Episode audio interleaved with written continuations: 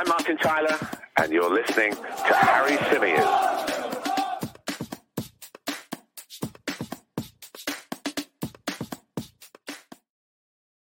Hey everybody, how's it going? Welcome along to another episode of the Chronicles of a Gooner, the Arsenal podcast, brought to you by the 90 Min Football Network. Hope you're all good. Hope you're all well. Um, apologies for the delay uh, in bringing out a reaction podcast following Arsenal's exit from the Europa League. If you're watching us on YouTube, you'd have gathered by now that I'm not at home, uh, that I am in a hotel room hence the funky wallpaper. I promise it's not mine. Um, I'm in Paris again, working on the CAF Champions League. Uh, so I've been here all day, wanted to get this done nice and early, but I just couldn't do it. It just didn't work out. Um, I've had a lot of messages actually from people saying, sort of, where is the podcast? Isn't it up? What's going on? You're slacking. Fix up, sort it out. And I completely understand. Um, I'm also connected now on this live stream via my phone because the Wi-Fi in this hotel is just not good enough by the looks of it uh, for me to be able to um, for me to be able to uh, stay on the connection and uh, and trust in it. So um, yeah, I'm on my phone, so that might go tits up at any point as well. So just so you're warned, just so you're aware, just so you know. Um, look, we got to talk about what happened at Emirates Stadium on Thursday night really, really disappointing. Um, we talked about how much the Europa League matters. We talked about whether it mattered as much as the Premier League. I think we all came to an agreement that it doesn't matter as much as the Premier League, but I think it matters. And I think the nature of Thursday night's defeat has the potential to cause a hangover and has the potential to have a knock on effect, which is my big concern and why I was so disappointed and frustrated. Um, you know, when I left from the stadium last night. So let me just talk you through the last sort of few hours for me because I kind of want to explain as well why the podcast is so late. So, um, obviously, being at the Emirates, covering the game for radio, it means that you can't leave at the full time whistle. It means that you've got to stay back. You've got to be in the press conferences. Once you're done with the press conferences, you've got to gather whatever it is that you need and you've got to send it back to the studio. Um, so normally that's what I do. So normally I probably leave the ground anywhere between an hour and 10, hour and 20 minutes after the full time whistle. That's about average. When Arsenal lose, it tends to take a bit longer because probably the, the post match team talk takes a little bit longer. Uh, Mikel Arteta um, takes a bit longer to come into the media room often. Sometimes um, he will come in nice and quick, but he'll be really short, really blunt, not give you any answers. He came in yesterday, and the press conference was quite a long one because not only was it looking back on the sporting game, they uh, did a section ahead of the Crystal Palace game, obviously, which is coming up on Sunday. So by the time I got out of Emirates Stadium yesterday, it was nearly midnight. Uh, by the time I wrapped up, finished everything up, walked out the door. It was nearly midnight. Walked to my car. It was about midnight. Got home about half past 12. And I thought about doing the podcast then. I thought about, um, you know, sitting down and, and recording then, even if it was a pre record, just to make sure that you guys had it in the morning. But I was absolutely shattered. And in the back of my mind, I knew uh, that I had to be up at 3.30 in the morning to catch my flight out to Paris. Sod's Law, there was only one flight available in any of the kind of local airports that would get me here in time to do the first game that I did today. So I've just had a horrendous last 24 hours. The match was shit. The result was shit. The outcome was shit. All the chat around it's been shit. Um, I had a shit flight time. I got here and I was too early to check into my hotel. So because I was too early to check into my hotel, I had to walk around with my bags um, uh, yeah, had to walk around with my bags. Listen to this: the place where they put the bags, where you normally leave your bags when you're early, was full. What a joke! Uh, so I had to walk around with my bags. Couldn't really do anything of note because I knew that I had to be at work in a couple of hours. Went to work, did the first game that I was working on today, and then I had a four-hour gap. Four-hour gap. I thought about coming back to the hotel but if you've seen the Paris traffic, By the time you come from where the studio is, get back to the hotel, you need an hour. And then you need an hour to go back. And then was there any point in me coming back? Was I going to get any rest? So I didn't bother. So I just left my stuff in the studio, went to a cafe across the road, sat there, had a coffee, croissant, whatever, um, and uh, and just killed the time. And then did another game at 8 p.m. local time, which would be in 7 p.m. your time in the UK. I just finished that, got in a cab, came back to the hotel, got my room key, came in, threw all my stuff to the side, um, and thought I'd better do this because if I don't do this, um, I'm going to get it in the neck. So here I am uh, in all my glory with my fantastic wallpaper. Where was that comment? There was a really wisecrack comment in there. Hold on. Uh, where was it? Someone said, there it is. Archangel. Careful, Harry. It's a jungle out there. Very, very good. Very good. Right, look, conscious I've been rambling for a bit. Let's get on to um let's get on to this uh this game against Sporting before I fall asleep. Probably ain't gonna wake up till midday tomorrow, if I'm being honest with you. That's the benefit of not having uh, the kids with me, I guess. But anyway, look, so I spoke about the Europa League in the build up. I spoke about it in the week. It does matter to me. Um, not only was it tough to take Arsenal crashing out of the competition. But when you think about how it all unfolded and what we're now left with, it was probably the worst possible outcome in terms of what you could have even predicted. So the injuries to Tomiyasu, that one looks dead serious, by the way. I uh, was coming out of the press lounge yesterday um, as I made my way to my car, and I looked across uh, to where kind of the team buses where the players get on, and that's where the mix zone is. So you would have seen other people reporting on the game saying that they saw him as well. Uh, Tomiyasu was limping around on crutches. William Saliba looked okay, but you don't know really just by looking at him. I don't think, and it's one thing to see someone walking fine, but going out and playing in a Premier League match is a totally different thing. So we don't really know what the situation is uh, with those two in order to kind of really make a concrete assessment on what needs to happen. We hear that William Saliba's problem isn't as serious as maybe some people feared. That he's going to be assessed over the next 48 hours uh, in order to establish whether or not he'll be available for Crystal Palace. Tomiyasu, though, I think is going to be out for a long, long while. I really do. Um, just a gut feel, just based on what I saw, based on what I'm hearing, based on what I've read, just a gut feel that there is going to be um, a, a, quite significant injury there. And it's frustrating with Tomiyasu because when he first came into the club, he was a sensation. You know, he defended excellently, gave us energy going forward. Not always the technical ability that I'd like to see from an attacking fullback, but injuries have just been a problem for him for so long. And they're not just one, two week injuries. You know, we're talking long term injuries. We're talking injuries that take him a while to come back from. And, you know, I'm starting to I don't want to say I'm giving up on him, but I'm starting to wonder if he actually does have a future at this football club. And you know, when you lose and and when it's a heartbreaking loss, there is you start to go into a period of kind of reflection, don't you? And and that's where I feel I'm at with this Arsenal team right now. So I've been super positive all season. I've loved everything I saw. But last night was the first kind of real kick in the bollocks for me. Because yeah, we've lost games in the league, but we've bounced back you, you can't bounce back in a knockout tie on the European stage. Once you're out, you're out. So that was particularly difficult for me to take. I, have talked personally uh, about how much a European Cup would mean to me. Um, a European trophy of any sort would mean to me. I talked a lot about Mikel Arteta's sort of um, view on momentum and how he wouldn't have wanted to suffer a disappointing result in Europe, even if it's not the priority, because that can cause a hangover.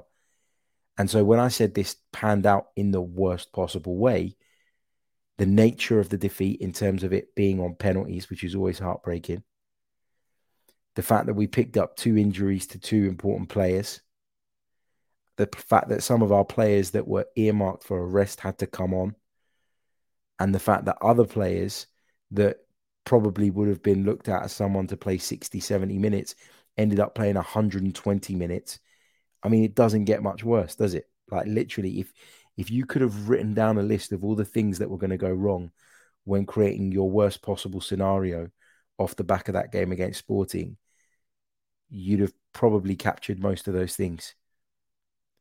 In terms of Mikel's team selection, it was actually stronger than I expected. I certainly didn't expect Jesus to start. Um, I didn't think he was ready. I thought he looked sharp though, and I thought he looked lively. Um, not quite as uh, clinical in front of goal as we'd like him to be, but that wasn't an issue before. Um, hopefully, you know, once the first one goes in, the floodgates will open because we really, really need him. We need the dynamism that he brings. We need the energy that he brings. We need the sophistication in our centre forward play that he brings. And although it was only 45 minutes, I thought he looked really sharp, and that was really, really encouraging. Um, so that's the positive, I guess, to take away uh, from last night. So going back to the team selection, didn't expect him to play. Didn't think that both Saliba and Gabriel would play. I thought it would be one or the other. Didn't think Zinchenko would play. Um, okay, the midfield is much weaker without Partey and Odegaard, but in particular with the Ghanaian, we you know we got to be careful. So I was fine with it at the time, Mikel Arteta's lineup. As I say, if anything, it was probably a little bit stronger than I might have gone. So I'd be a hypocrite if I sat here now and said that Mikel Arteta got the team wrong. Yes, you can look back at stuff with hindsight and you can judge whether a decision was right or wrong. But to really stick the boot in on someone who did something that you would have done or something similar is um is hypocritical. You know, yeah, okay, we're here to assess, we're here to analyze, but I don't have a problem with the team that Mikel picked. What I have a problem with was the level of performance. We did not start the game with the level of intensity that we normally do. We did not start in a way that riled the crowd. We did not start in a way that whipped up a frenzy within Emirates Stadium. We did not get that energy, or we did not create that energy that Mikel Arteta always talks about transmitting from the fans to the players, etc. We just didn't do that. And we allowed a very good technical side like Sporting to settle down nice and early, make themselves at home, make themselves comfortable, and they just grew in confidence as the game went on. And there were stages in that game where I thought we were going to lose it. I'm talking about in the 90. There were stages in that game where I felt that we didn't deserve to win it. Again, talking about the 90 there were stages where I did feel we deserved to win it, and there was points certainly where Arsenal were on top. But generally speaking, um, you know, it, it was up and down. It was up and down, and once Pedro Gonçalves scored that goal, which, by the way, is one of the best goals I've ever seen live. Hard to say at the time, hard to probably even say it now um, because of what it meant for Arsenal. But easily one of the standout goals I've seen live. Unbelievable finish.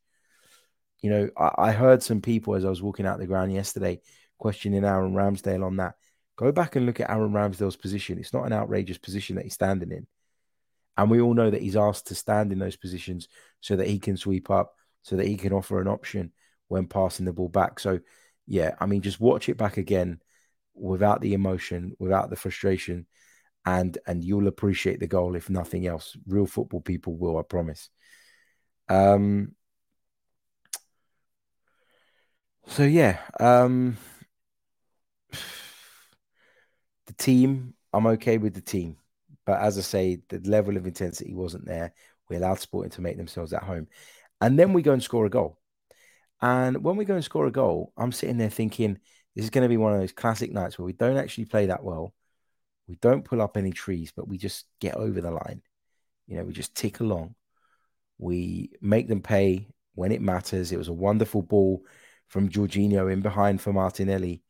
Martinelli gets there, works the goalkeeper. It comes to Granit Xhaka, who would, by the way, never have been in that position prior to this season because he's in a different mindset now.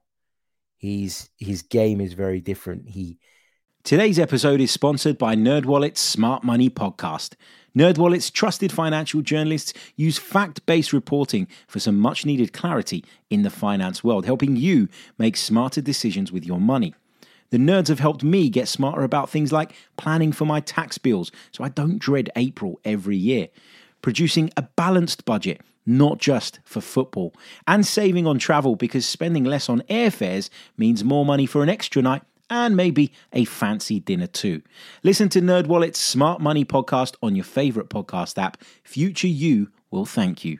Occupies very, very different spaces on the football pitch. That's why he's got, I think, five goals now this season when previous seasons you'd be lucky if he got two. You know, he's really developed on that side of things, and the finish was really good. And at that point, I'm thinking, happy days, great, we're going to go on and win this. But there were signs towards the end of the first half and at the start of the second half that we weren't as in control as we thought we were, and that Sporting had a goal in them and had the ability to create chances. In the end, their goal didn't even come from a great chance, but they did create a great chance for Marcus Edwards, uh, which he missed. We had some chances as well um, Gabriel's ones, Trossard's one off the post. It could have gone either way. Um, and and the problem you've got is that, yeah, okay, I'm all right with the team that Mikel picked, and I don't really have a problem with that. But we've seen it time and time again this season that when you start to move around some of the pieces, we just don't have the same level of quality. And because you've moved some of the pieces around, it all becomes a little bit disjointed. Now, there are certain players. So, for example, I'll give you an example. If you put Tomiyasu in at right back instead of Ben White, there is a difference. But is it the type of difference that makes the world of difference? I don't think it does in a game like the one we had on Thursday. So at that level, Europa League level, I don't think it makes the world of difference. If he had played Kieran Tierney instead of Zinchenko, okay, we might have played slightly differently because he wouldn't have been able to do the inverted role as well. But is he a liability? No. The problem we've got is that when you look at a lot of these players that we're talking about potentially bringing in, right? So think about who played the other night. Um, Fabio Vieira played, Jorginho played, um, Reiss Nelson played. If you put one of them in the starting lineup, it's okay. So, for example, if you've got Partey and Xhaka, and then you put Fabio Vieira in Odegaard's position, it's passable. It's not as good, but it's passable. If you play with the, the major start or, or the first choice 11, and then you stick Reiss Nelson in on the left, it's passable because he's got all the rest of them around him. Once you start moving two, three pieces, in particular in midfield yesterday, where we just never got hold of the game. So if you take Odegaard out and you take Partey out and you put in Jorginho and Vieira alongside Xhaka, it's just not the same. And Sporting were good enough on the ball to make us pay for that. And not only that, they were a lot more combative this time uh, with Manuel Ugarte returning to the team, who was sent off uh, on Thursday night, but he's a fantastic player. Excellent on the ball, excellent off the ball. I thought he was really, really good. He's someone I'd look at genuinely. I was really, really impressed with him. Really impressed. So the, the chopping and changing, it doesn't really work um, when we do it like that. There are certain areas of the park where I understand Mikel wants to give people a rest. Uh, you know, I was all for leaving Bukayo Saka out as he did from the start. I was all for leaving Thomas Partey out. I was okay with Odegaard being out, but he's just got to think a little bit more about how he manages these rotations because what we've seen throughout the Europa League campaign this season is just disjointed performances, poor performances, um, a lack of cohesion, a lack of rhythm, and it's an ongoing theme. And yesterday we ended up in a situation where we basically had our first team on the pitch uh, come the end of the game, and you don't want to be in those situations and you might not be if you just find the balance in terms of the way you manage it uh, uh, and and focus on that balance and identifying what that is a little bit more. So that's where I'm at on that. I mentioned Granit Xhaka's goal. Um, obviously, immediately overshadowed by the fact that Saliba went off because that was my bigger concern at that point. Um, we've talked about the injuries already, so I'm not going to go over that again. But I do want to touch on a few individual players. So I do want to touch on Jorginho, who I thought had his worst game in an Arsenal shirt by probably a country mile. I thought it was really, really bad. Um, I thought that Zinchenko was completely ineffective. Uh, really disappointed in his performance. I thought that Reiss Nelson could have done more. Um, had a couple of flashpoints, a couple of moments, but with Reiss Nelson, the reason I don't want to go in on him now is because I really don't think Reiss Nelson is a right winger. Now, I understand how Mikel will be looking at this. He will look at it and say, Gabriel Martinelli has been absolutely fantastic all season from the left. Reiss Nelson's been good, but he hasn't done enough to displace Gabriel Martinelli. And I completely understand that. So I understand why Nelson, if you're going to put him in the team, has to start from the right. But I just don't see the same player when he plays from the right hand side. He's a very, very different performer when he plays on the right hand side in comparison to the left. And these are the types of things that Mikel Arteta needs to. I don't want to get wiser. I don't want to say get wiser on because I'm sure he knows them, but obviously we're seeing these things implemented.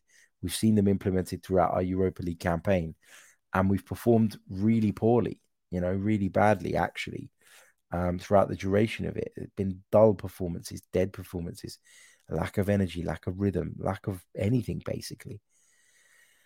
Um, I've seen a lot of people on social media overreacting. And listen, you can react to an Arsenal defeat however the hell you want to react. I'm not going to sit here and preach to people as to how they should react or what their thoughts should be or anything like that. But just look at where we are, man. You know, look at where we are. The the Premier League is is our priority clearly. Um, do we benefit from having less games? Probably.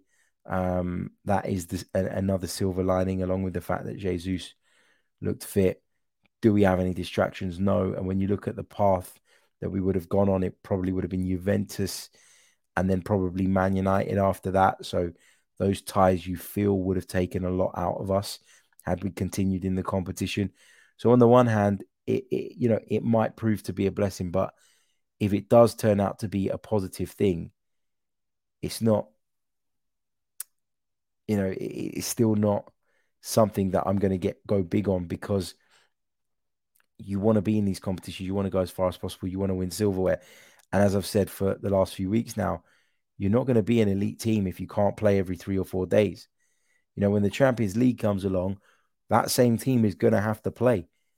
And we're going to have to be able to rotate well enough and effective enough to be able to cope with any rotations that we need to. So, yeah, I mean, look, my view on Arsenal season so far hasn't changed. I still think it's been an unbelievable season.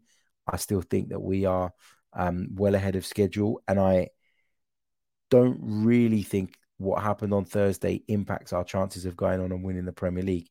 What I would say is it's increased the significance of Sunday's game.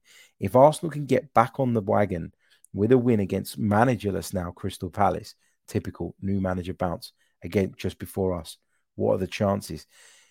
If Arsenal can get back on the wagon by beating Crystal Palace, I don't care how it could be a 1 0 scrappy goal, penalty, whatever. If Arsenal get over the line against Palace, then I think Thursday becomes a distant memory. If Arsenal don't beat Crystal Palace, all of a sudden it becomes something that is going to be a weight on our players' shoulders, something that's going to mentally take a toll and affect them because they'll have a whole international break to sit on it. So it's imperative to me that Arsenal go out and win on Sunday. It was always important anyway. This is one of the games that you look at and you think it's got to be a home banker if you're going to win the league. Um, but even more so now, even more so now because you know we've proven in the Premier League we can bounce back. But as I said, the Premier League gives you an opportunity to do that because it's 38 games and you're going to play every single one no matter what happens. But I just want to make sure, I just want them to show me, I just want to see that Martinelli hasn't been affected by the penalty miss, that the mood in the camp isn't dull, that the mood in the stadium isn't down, and that then transmits across. I just want everything to be, you know, it's almost like hit the refresh button, restart, and let's go out there and beat Crystal Palace. And if we do that, then Thursday becomes a distant memory. And I will at that point say that Thursday's outcome has had no implications or will have no implications on our chances of winning the Premier League title. So Sunday is massive. And I'm back on time for that. I'm going to get back to Luton Airport at about eight o'clock in the morning.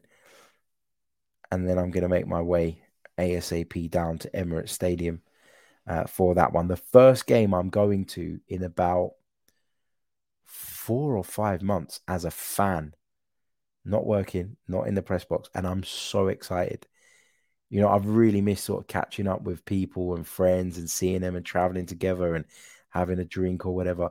Haven't done any of that for ages, so I'm really, really looking forward to Sunday. Hopefully, the result um, gives us what we want as well. So yeah, look, don't dwell on it. Don't get caught up on it. Um, I, I am not going to sit here and say I'm happy we went out the Europa League. I won't go that far. I might sit here if we do go on and win the Premier League and say maybe it was a blessing in disguise. But at this point, you can't say that. It's pure speculation. It's guesswork, and you never want to crash out of a European trophy, especially not at home, especially against a side that you know I fancied us over two legs to beat. So yeah, um, it is what it is. We've got to be able to compartmentalize it, put it to one side. Arsenal have shown us that they can do that this season already. Now they've got to do it again. They've got to dig deep when it matters. Um, mentioned a few of the individual players. We'll talk about the injuries in a lot more detail as soon as we have more detail on them. Just to update you, if you're just joining us, uh, William Saliba is going to be assessed over the next 48 hours. Uh, he had a back issue, and uh, Tomiyasu uh, looks like he could be out for a while based on uh, gut feel and, and sort of the, the whispers coming out of the place at the moment. So, yeah, um, we are where we are. Forget about Thursday. Put it to one side. It's over now. It's done. It's all about Sunday now. It's all about Sunday. But I did think the performance was poor on Thursday. I did think we looked disjointed. I did think the rotation impacted us, um, just as it had in previous Europa League games this season. Only this time we came up against an opponent that was good enough and good enough specifically on the day to punish us for it. Uh, we've been getting away with it up until that point. So, yeah, um, it is what it is. We move forward, we build, uh, we continue, we go on to Sunday. Um, I don't know what I'm going to do with regards to the preview show yet, just because I am obviously, as you can see, in a hotel. I'm in Paris. Um, internet connection isn't great, um, and I'm struggling with my kind of work schedule at the moment to um, fix it all. But hopefully, I'll be able to get something out to you guys tomorrow. Looking ahead to that Crystal Palace game, what I am going to say, um, which uh, some of you might not care about, some of you will, some of you won't. What I am going to say is um, following the um, following the Crystal Palace game, we'll be bringing you the post match show on the Sunday night. That'll be available uh, to everybody else um, audio listeners, that is, uh, as soon as we finish the live. So we're definitely going to do that. After that, I am going to take a few days out. Um, I'm going to take a few days off. I am running on empty. Um, I told you what my 24 hours has been like, uh, you know, over the last couple of days. I'm working tomorrow. Uh, got another two games of TV commentary to do. Then I fly back at the crack of dawn on Sunday then I go to Arsenal. Then after Arsenal, we're going to do all the post match stuff. And I just figured with the international break, it's the only opportunity I'm going to get between now and the end of the season to sit back, put my feet up just for a few days. Look, if anything major breaks, if there's any big news, of course I'll be all over it. Of course I'll jump on it. But I want to just scale back for a few days and recover because my throat hurts. I feel tired. Um, and I feel like I'm burning the candle at all ends at the moment. So um, I hope you guys understand. I'm sure you'll be fine um, without the podcast for a few days. Um, I am grateful that so many of you have it as part of your routine. I am grateful um, that, you know, I had 50 odd messages today from people saying, Where the hell's the podcast? It means that you guys love it and it means that you guys are continuing to support it. So thank you. Um, but yeah, just need a few days to recharge and then we'll go full steam ahead uh, between uh, then and the end of the season. Right, I'm going to leave it there. Don't dwell on Thursday. Don't get too caught up on it. It is what it is. We move on. Let's go and beat Crystal Palace. Let's do the job on Sunday, and that'll be a distant memory because we've got 11 cup finals to play. Remember? I'll catch you all soon. Thank you for tuning in. I'm going to get some shut eye. Goodbye. I'm Martin Tyler, and you're listening to Harry Symeou.